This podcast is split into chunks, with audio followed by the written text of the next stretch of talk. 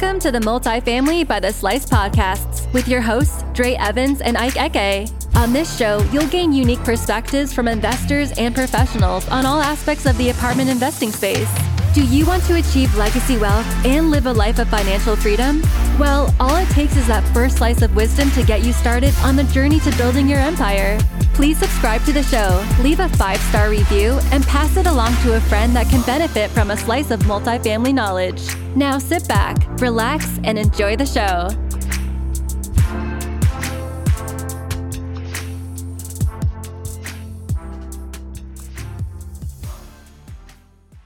Welcome, ladies and gentlemen, to another episode of Multifamily by the Slice. Today, we had another great episode for you with Shawn DiMartile, 1/3 of Pac3 Capital. I mean, he came by and dropped a ton of knowledge. This is one of those episodes where, you know, we started recording and I blinked my eyes, looked at the clock, and we were about 40 minutes in. And it felt like it was only a few seconds because of how much information was in there, and I could barely keep up. We talked about, you know, short-term rentals as well as multifamily. We just went across the board.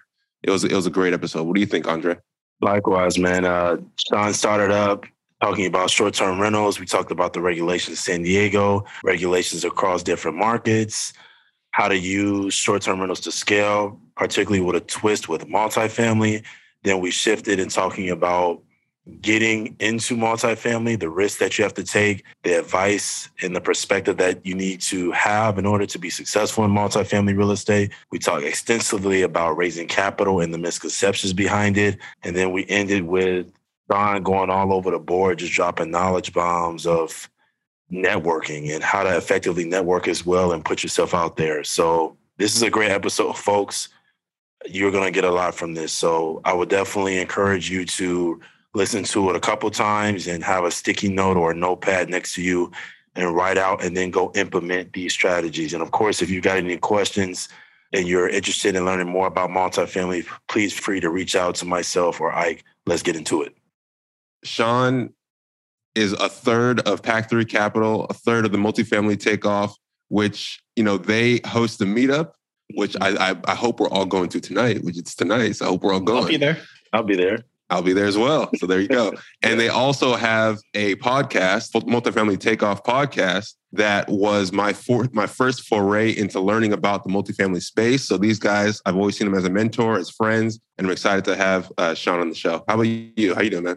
I'm doing amazing, man. The gloom of San Diego is ending. The sun is coming out for our second day, and we've got a long Martin Luther King weekend approaching us. So I will be using this weekend to work out and do some more things related to the business, write some articles, work on some of the books that we got coming out in 2022. And it should be a great, you know, springboard into the year. Dre needs the sun, man. He thrives in it, man. It shows off the physique a little bit more. He gets to go out in lighter clothing. I mean, it's putting a smile on his face. He thrives. Thanks, son. I love it. See, Ike, you want to introduce our guest for us today, please? I will. So we have Shawn DiMartile, and he's a managing partner of Pac3 Capital, which is a real estate syndication firm specializing in apartments and short-term rental acquisitions and operations. Shawn formed Pac3 Capital just 2 years ago with his two partners, and since then, they have acquired assets in multiple states in the Midwest and Southeast. Shawn and Pac3 Capital currently have over $28 million in assets under management spread across 327 units. Shawn is a huge proponent of mentorships, partnerships, and taking risks to get started in real estate investing. So with that said, Shawn, fill us in on what I didn't just tell the audience about yourself. Wow. Well, thank you for the intro, guys. Thanks for having me on the show. I think you gave a good top-down summary on the short version of Mr. Shawn DiMartile. But obviously my focus has been on multifamily for a long time, at least for a couple of years now. And myself, Mike, and Rich have really hit the ground running. I mean, my first ever investment was that 32 unit that we bought. So I obviously dove headfirst into the multifamily space. But since then, we've done two large syndications that you alluded to.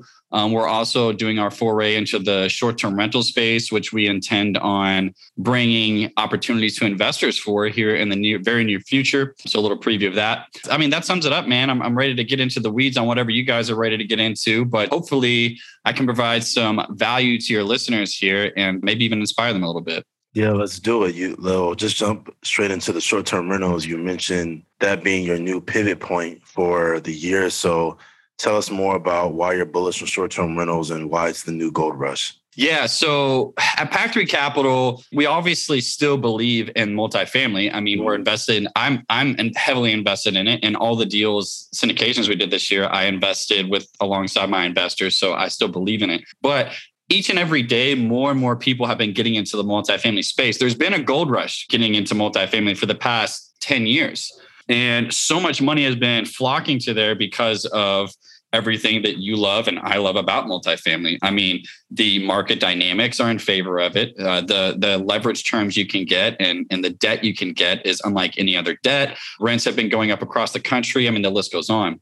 But because of all of that, it's become so extremely popular that finding good deals that meets the returns for our metrics for our investors that we're targeting is becoming harder and harder by the day. So, you know, we might have to underwrite over 200 deals to find 5 or 10 that we want to make an offer on. And then out of those, if we're lucky, one of them we might get. So the deals are out there. They're just becoming harder to find. But what we've learned is that in the short-term rental space, because we have been operating our own short-term rentals now for a couple of years, and these short-term rentals are getting, 3 to 5 times more in rent than a traditional rental. I mean, exponentially more in rent. As an example, my duplex that I have here in San Diego, I'll gross anywhere from $18,000 a month on the low end to $29,000 in the month of July. Okay. So $29,000 on a duplex, a 3-bedroom in the front and a 2-bedroom in the back. That place maybe could get me $6,000 between the two of them, maybe a little bit more, maybe a little bit less in gross rental income. So you're talking almost 5Xing that in the summertime with short-term rentals. Now, the trick here is we can, I'm calling this the new gold rush if you're able to navigate it properly because of that extreme potential. The trick is how do you scale that, right? Because with multifamily, you could scale it. You can get a 300-unit apartment complex and you can bring in 30, 40, 50 investors. They can all get great returns if you find a good deal. So how do you then scale that for bringing in numerous investors, the same amount of investors to then go and buy short-term rentals? Because, oftentimes you're not going to be buying a 300-unit short-term rental. So that's a little bit of the trick there on finding, structuring that properly.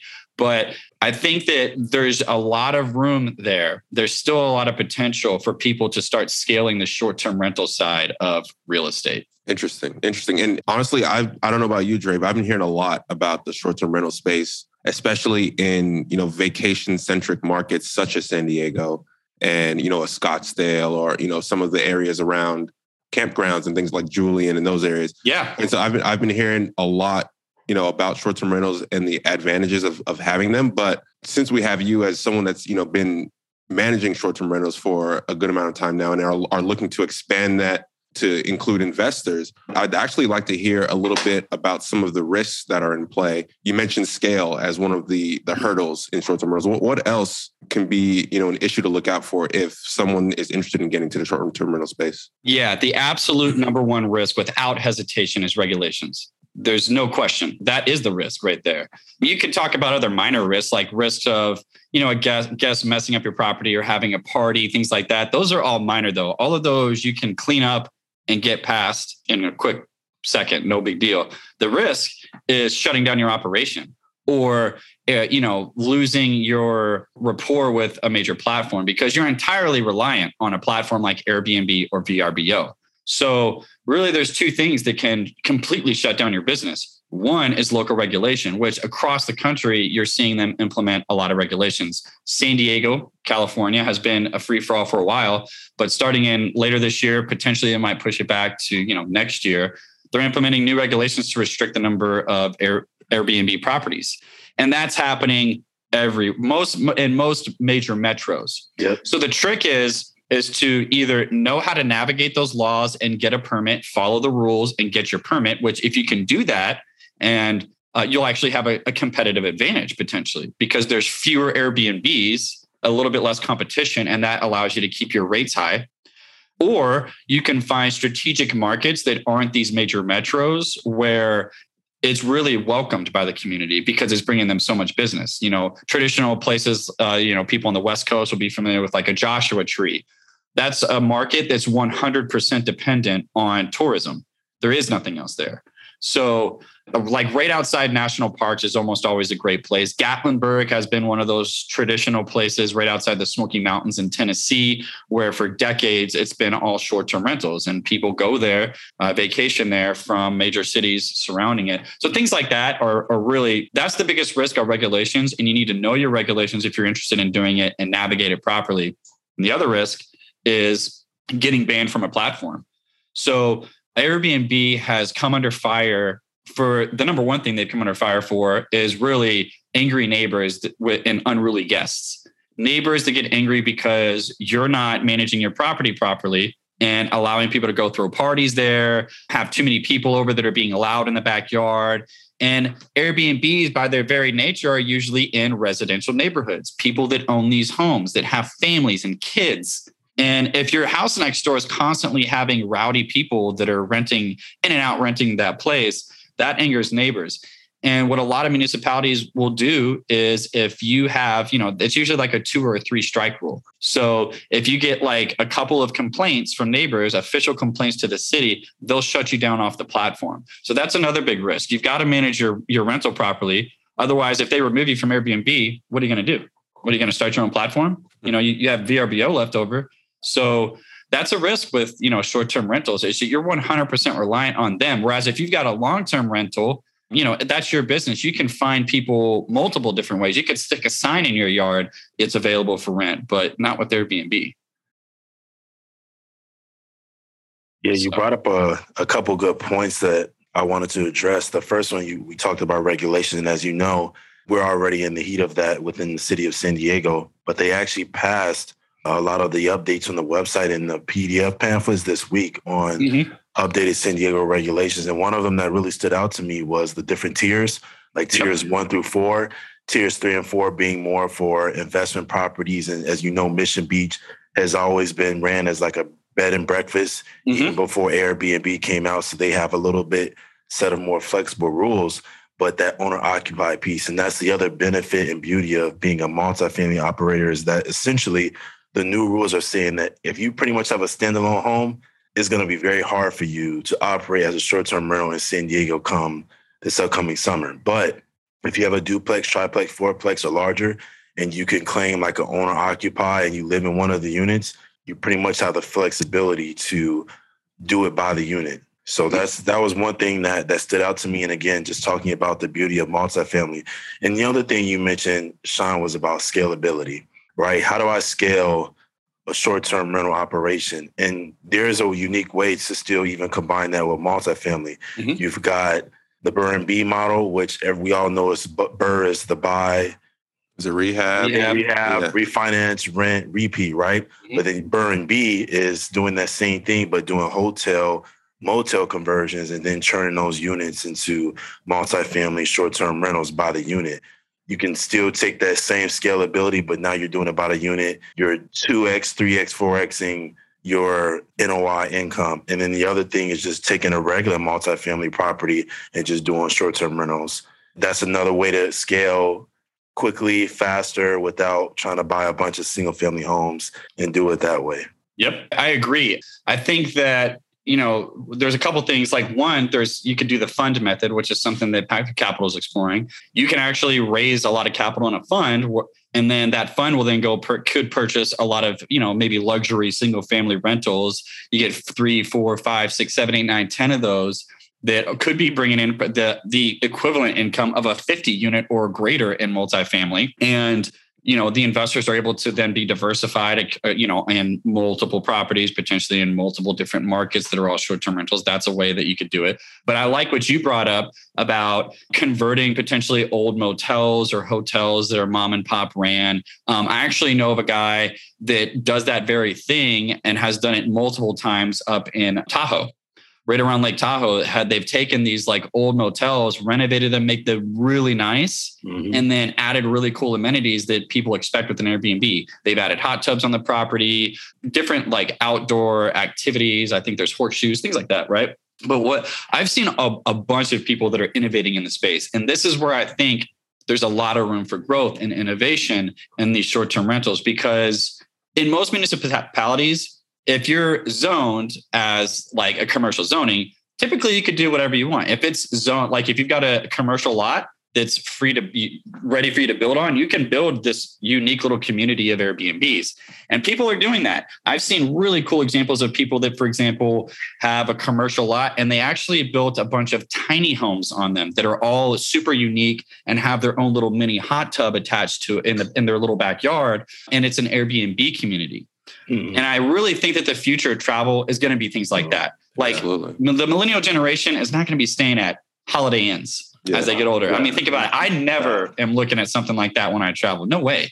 And I really think that the people that innovate and find ways to do things like that and scale will crush it over the next 20 years. Yeah. I mean, even just me personally, whenever I'm traveling, I'm either looking for, 4 or 5 star hotels so I can ball out, have a good time, or I'm looking for an Airbnb for, either a few couples or like a boys trip or something like that. You don't really go in between. So yeah.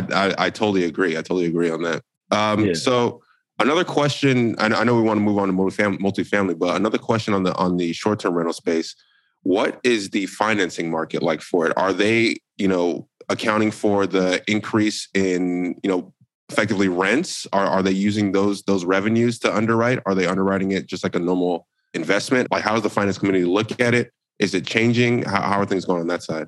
So the good news is it has been changing, and there's a lot of financiers out there that are hopping on board to provide unique financing. Now, you're not going to get outside of like doing your own personal SFR houses that are going to be like a traditional investment property loan or something like that. If you're going to let's say you're going to get like a multifamily and try and convert that, most commercial lenders will still lend on it. They'll lend on it just like a hotel. A good friend of mine, David Acosta here in San Diego, he bought what was a hotel and converted it into all Airbnb units. And in that case, they just underwrite it just the exact same they would a hotel.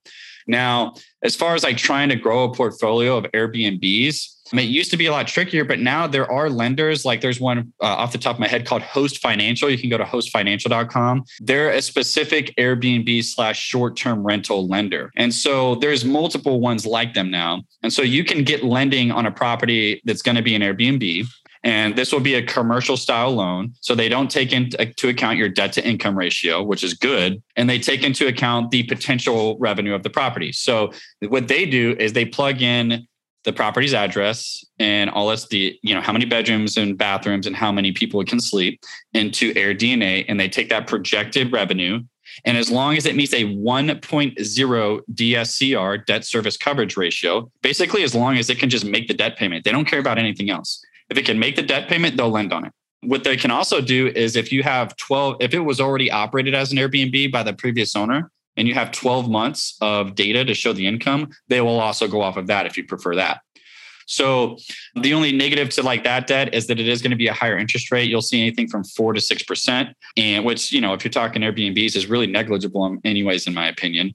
And it is also recourse debt whenever you're talking about those loans, which is a huge negative compared to like a multifamily agency debt, but it is recourse debt.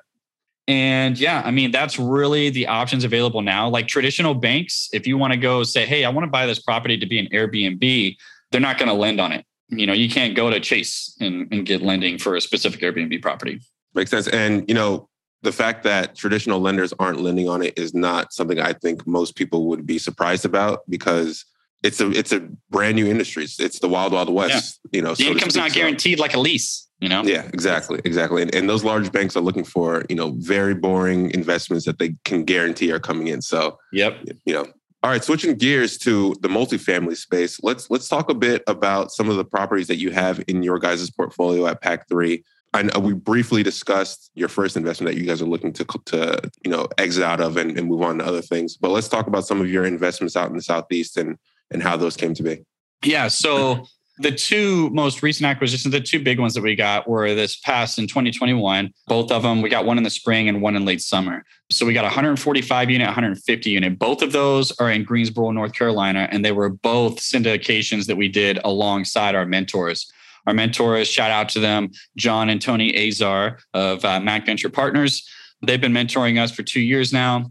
And these, we just had this, the perfect situation kind of fall in our lap to where they were willing to co-GP the deal with us to go through. These were our first syndications. And since we were going through that whole syndication process for the very first time, we wanted to ensure that our investors, we could provide them with the best experience possible and, you know, make sure that their money is as safe as possible with a team that's established, has had over 8,000 units, knows what the hell they're doing, have never lost money on a deal, and have always crushed it for their investors. And so this is, you know, twofold. It's great for our investors for them to be alongside us in this deal. And it's also great for Pac3 Capital because, I mean, we're step by step under the wing of our mentors still through this process, which I think is crucial because it's a very complicated process. There's a lot involved in it and a lot of money being exchanged. So we're very fortunate to have outstanding mentors, but those properties are traditional value-add properties. One of them is a 1978 vintage. Another one's a 86 vintage. And both of those properties have been going extremely well for our investors. I mean, right out the gate, we were crushing it. You know, we closed like basically in the middle of 2021. And right after we closed, we started renovating units. We had projected $100 rent bumps on one of them and I think $75 on the other. We're getting $300 rent bumps on the renovated units. So outstanding growth on those properties. They're performing extremely well. And, you know, we did a couple other value add plays to the deals that are still in the works. But I think our investors are going to make out incredibly well. And I mean, the cap rates just continue compressing. Those markets over there in the Southeast continue growing. So I'm really confident that our investors are we're gonna blow their expectations out of the water. Knock on wood. There's some good insights about, you know, getting into the multifamily space in the Greensboro market. But I know one of the other concepts that we really don't talk a lot about is just the raising capital piece. As you know, yes, doing large syndication deals that big, the significant bulk of it is raising capital. So tell us about just your slices of wisdom on raising capital and misconceptions in the raising capital game. I'm happy to talk about that because I think that does need to get talked about a little bit more. I think one of the common misconceptions I want to bring up too, because so many of us, we listen to these podcasts, you know, we listen to the Bigger Pockets guys, you might listen to the Michael Blancs or whoever, and you hear so much success. I mean, you just hear these people out there crushing it. You hear, oh yeah, they got 1,000 units in their first year or whatever, and they're raising all this money. And I think that, at least with me, I had a lot of what was in my head was, like that movie, Field of Dreams. If you build it, they will come. I think a lot of people get into this industry thinking like, you know, if I find a great deal, the money's going to come. And that is for the most part, that is a good mindset to have and to keep focused on that you have a great deal and there's a lot of money out there waiting to place the money in good deals. But it's a little bit harder than you think to go and raise $4 million for a deal, especially when you're a little bit newer in the game. You're going to get asked so many difficult questions. They're going to really drill you on your personal experience. And you're going to hopefully have an experienced team with you on a deal, maybe a mentor or somebody that who you can lean on for that and highlight their experience. But, you know, it's crazy because if you're going to do a syndication, you're getting the property under contract first and you're putting up your earnest money, your money up on the table, and then you're going and raising the capital. You got to remember that. So the clock's ticking, your closing date's coming, and you've got to go present your opportunity to investors, and they've got to like the deal and commit their capital.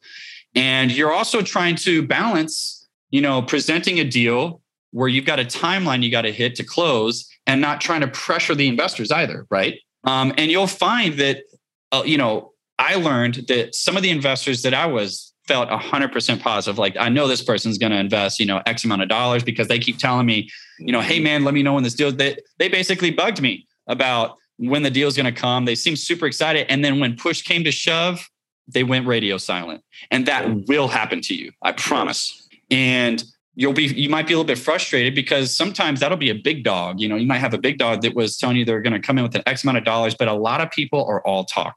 And when it comes time to actually invest their money, a lot of people get a little worried about it or scared and they don't invest their money. So you got to expect that and be ready for it. And if you think you can raise $4 million, you better be, if you need to raise $4 million, you better be comfortable raising $8 million because a lot of people are going to back out on you. So you got to be ready for that. If you think you can scrape together $4 million and your raise is $4 million, you're in trouble. So I think that's a misconception people got to understand.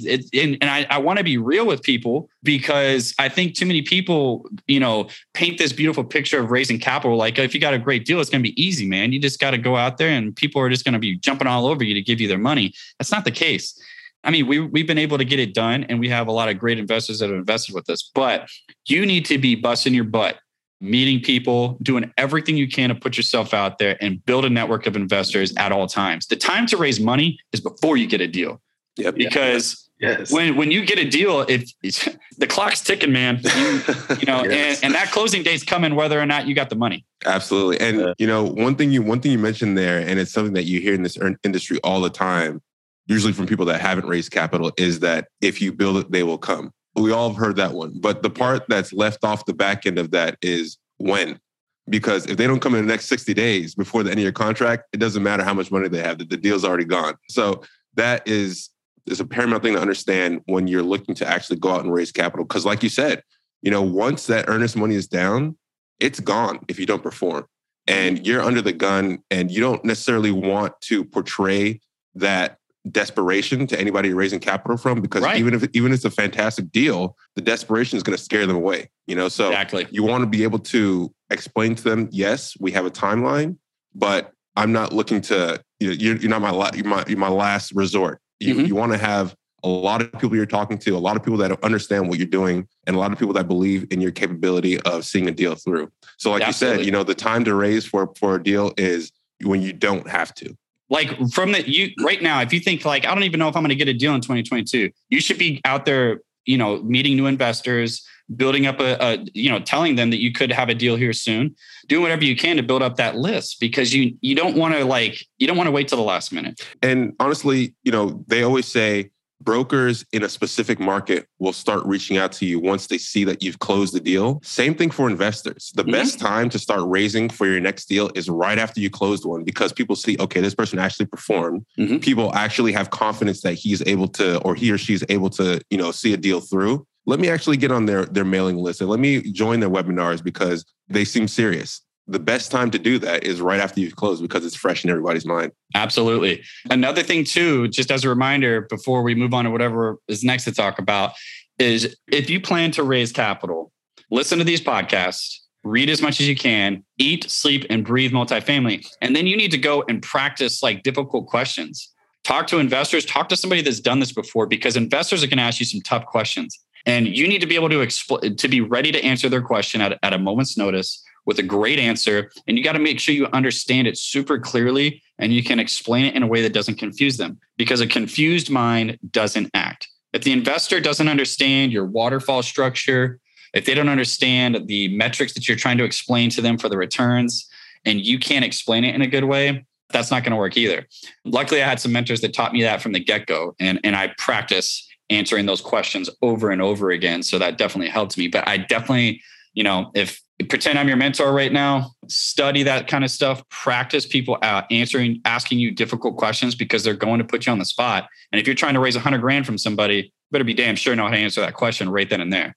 Yes, that's great. So question for you, Shawn, and we talked a lot about just tactics for newbies and whatnot, but speaking of newbies, what risks do newbies take trying to get into real estate, and how is that important? Because obviously I think that's important too, that we should address, especially for someone like you.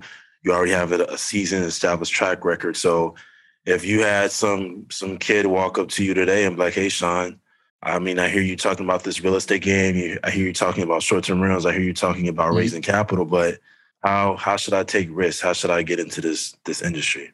I would say do whatever you can to get a deal, like not get a bad deal, but do whatever it takes. Sometimes I've talked to people that want to get into it and they'll say, well, I only have X amount of dollars. And I'd say, well, do you have a retirement account, a 401k you've been saving in that you could draw from? And a lot of people are scared to do that. I liquidated my 401k to buy my first deal. Now, it's difficult for me to sit here and tell you like everybody should go. I'm not saying everybody go out and liquidate your 401ks and buy a multifamily deal. I'm not saying that either. But typically, like even the people that don't have a lot of money, you have something, either value that you can provide, or there's money somewhere that you can tap into to go and get in the game. So I'm a big proponent of, you know, if you own a home and you can get out something like a HELOC or refinance, find the money and take some risks to go and invest in real estate. And that's what I mean. And I think a lot of people just get too scared. They want to play it really safe and say, no, I'll save up for another 2 years and then I'll have about X amount of dollars. And I think then I can, you know, go and take down my first deal with somebody, but figure out a way, partner with people. Okay. And that could be in a monetary way or in a non-monetary way. Obsessively go to meetups and other places where investors are congregating and other people wanting to get in the game are congregating. I mean, I met somebody that invested in my first deal with me, a couple people from my meetup. My partners, Mike and Rich, I met at work as air traffic controllers. Go and find other people that you can split roles with, split money-wise, and just get in the game. And that's what I mean by taking risks. Sometimes that might mean risk in a debt form. That might mean risk in tapping into funds that you have lying around somewhere. Whatever it is, I think it's worth it in the long run.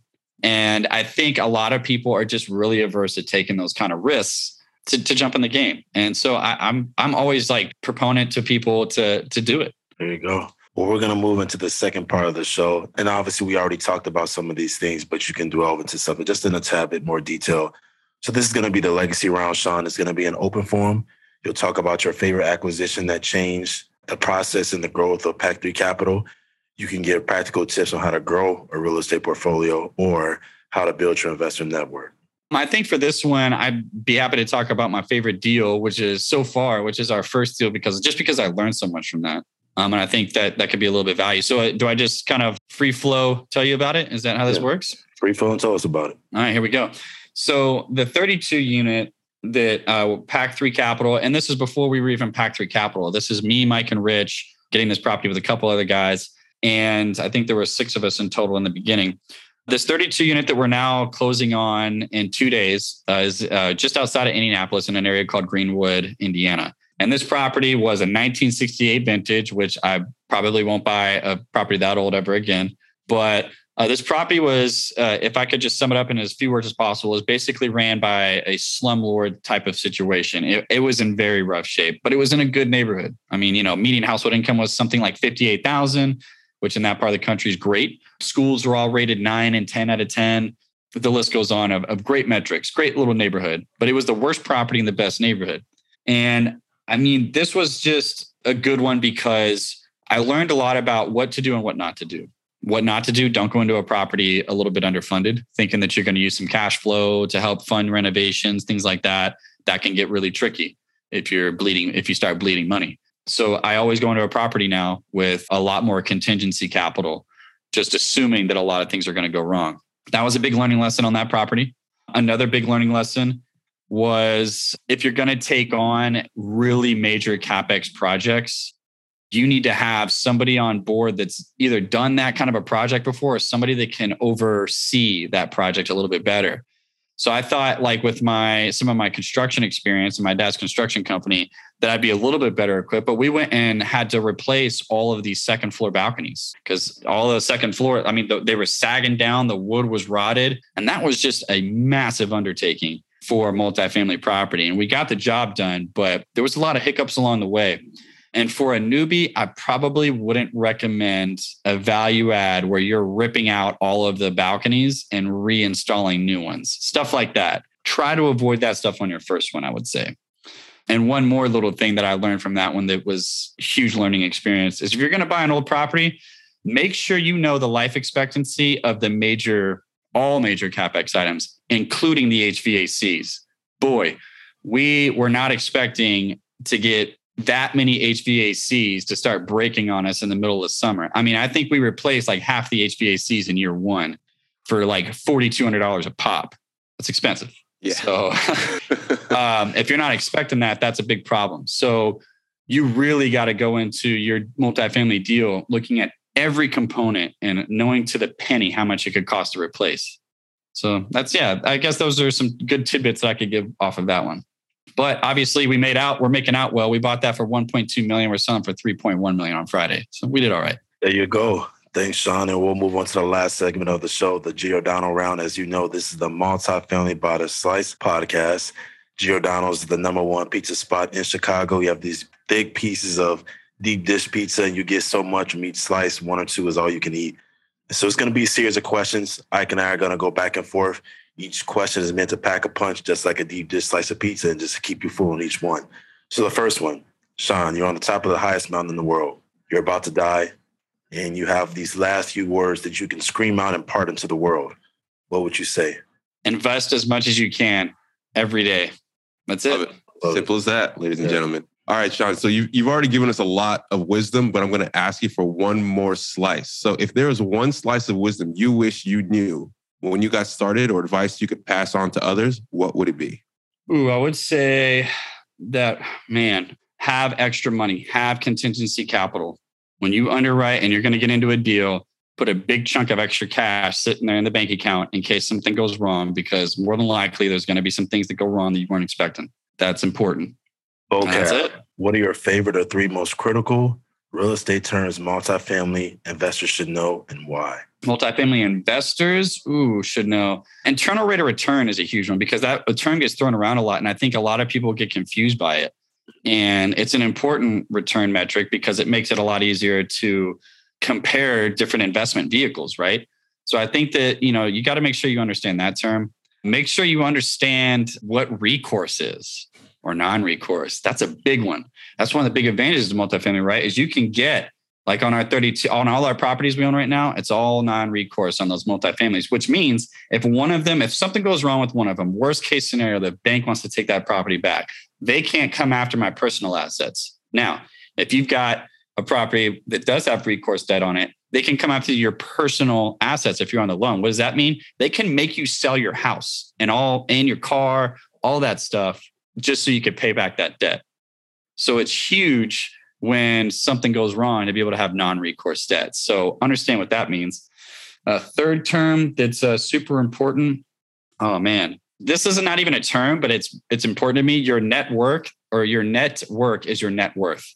I can't tell you how valuable it is to get out there and start hanging around people that are crushing it more than you, because you will learn from them and they will inspire you. If you're still hanging out with the same people from high school or whatever, I mean, that's cool if they're your friends, but you got to get out there and mingle with people that are at the point where you want to be. And over time, I've learned the value in that. So I guess that's not a term, but it's another slice of wisdom, which is what we love here. That's great. Yeah.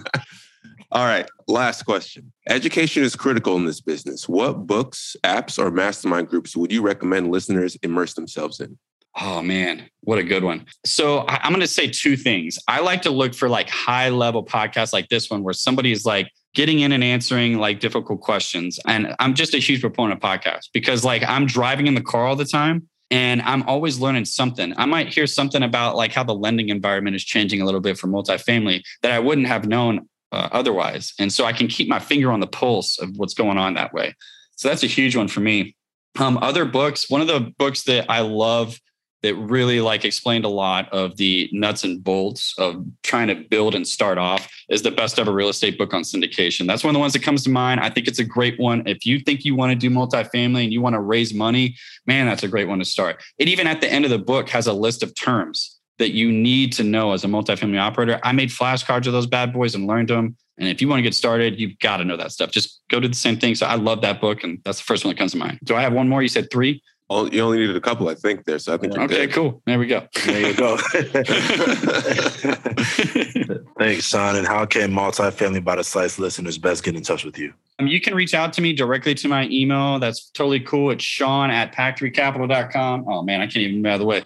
But anyways, SHAWN@PAC3Capital.com. You can reach out to me there. You can go to our website, Pac3Capital.com, and send an email there, whatever you want to do. And I'm happy to provide whatever value I can to you guys. Awesome. Well, there you have it, folks. You got Shawn DiMartile in the house from the Multifamily Takeoff from Pac3 Capital. We appreciate you for coming on the show, Sean. And again, thank you, man. For our listeners out there, please subscribe to the show, leave a 5-star review, and pass it along to someone you think that will benefit from this. Ike and I appreciate the love and the support. We've messages and emails and all types of things. It's been crazy. It's been crazy. We appreciate you all. We love you guys. Have a blessed day. Thank you for listening to the Multifamily by the Slice podcast. Be sure to subscribe and leave a 5-star review. Lastly, check out the show notes for links to topics discussed, as well as website and social media links for Dre, Ike, and our guest. See you next week.